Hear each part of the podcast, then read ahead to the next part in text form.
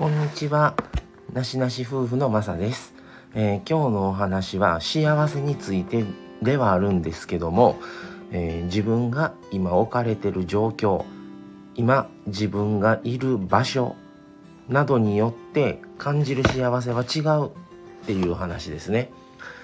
えー、今、え、なしなし夫婦はまあ夫婦2人暮らしで親は近くに住んでてでまあマミさんが正社員で働いてて、えー、僕がまあパートで、えー、マミさんよりね勤務日数が少ない代わりにあのー、まあその分、えー、家事を、えー、僕がメインでやってるっていう感じのまあちょっと普通の、まあ、今までの考え方とは違うやり方で、えー、生活してる夫婦なんですけども、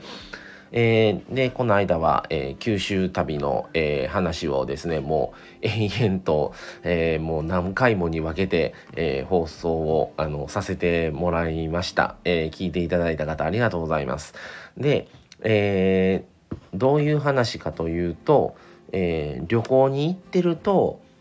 あもしかしたらこれにこの旅行ができてるとかっていうことに幸せを感じたり最後はやっぱり神戸に帰ってくるっていうこの家に帰ってくるという場所があるっていうことで幸せを感じたりもありますしじゃあ全然仕事が忙しくてね例えば旅行になかなか行けないでも旅行好きな人だったらあ旅行に行けるんだやっととか旅行に行ける計画を立ててる今が幸せとかっていう幸せもあるやろうしもしかしたら車自分みたいに僕車大好きなんですけどもまあ車がね本当に買いたいけどなかなか買えない。でもやっと買えるってなった時に幸せって感じるかもしれないし美味しいもの食べるのが好きな人でも忙しくてねなかなかそんな時間もない。人がやっと行きたいレストランとか行きたいお店に行って食べることができるっていうことで幸せを感じるかもしれないしコロナでねなかなか人に会えないっていう状況が続いてきた中で今までがねやっとそのコロナから一応まあある程度落ち着いて解放されて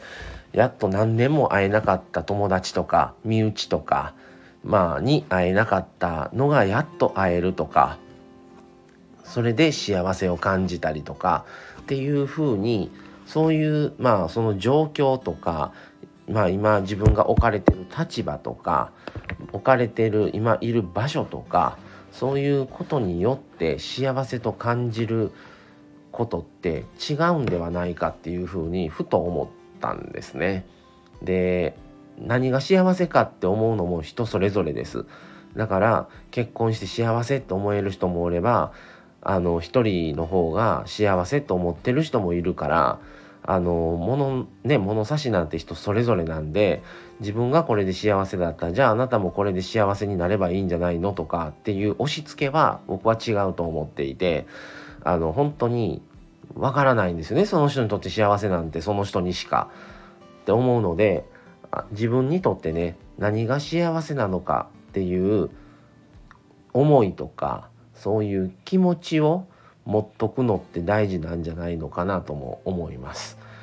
だからね今まあ僕たちまあ僕45でマミさん37ですけどもお互いね両親がいてもう僕の45とかなった周りの友達はやっぱもう両親いないとかまあ片親はいるけど片片親はもういないとか本当にまあ僕もそうですけどバツイチの、ね、人もいますしあの本当にまあ親いてくれてるっていうことが、まあ、いずれねいなくなるっていうのはもうもちろん頭の中では分かってるはいるんですけどもまあでも生きてねいる限りはね長く生きてほしいなとも思うしね両親いるっていうことが幸せって思えるかもしれないしあのもう親がいない人からしたらねもうそれも周りから見る幸せなのと自分が思う幸せって違うと思うので。だから本当に何が幸せかなんてね人にねこうした方が幸せなんちゃうとか言われる筋合いもないだろうし自分にしかわからない家族にしかわからない幸せってあると思うので皆さんやっぱり自分にとって何が幸せなのかあのー、ねまあもしかしたらねうちの母僕の母親みたいにあのもうもうずっとねもう20年近く持病があってでもまあなんとか生きてこれてるんですよね。と思ったら突然やっぱりがんになって亡くなられる方もおられますし、ね、しかも親より年下の人が亡くなってる人も多いですからそう思うとあの病気はあったけども、ね、生きてこれてるっていうのが幸せなのかもしれないしまあお金はないしねでも家族が仲いいっていうのが幸せかもしれないし本当にその状況とかその時々によって違うんだなと僕は思ってるのであの皆さんも是非あのこのね配信を聞いていただいて何か思うことがあれば嬉しいなと思います。はい。ということで今日は、えー、自分が今置かれてる状況今今自分がいる場所などによって感じる幸せは違うっていう話をさせていただきました。はい。今日はこの辺で終わりたいと思います。また次回をお楽しみに。それでは、さようなら。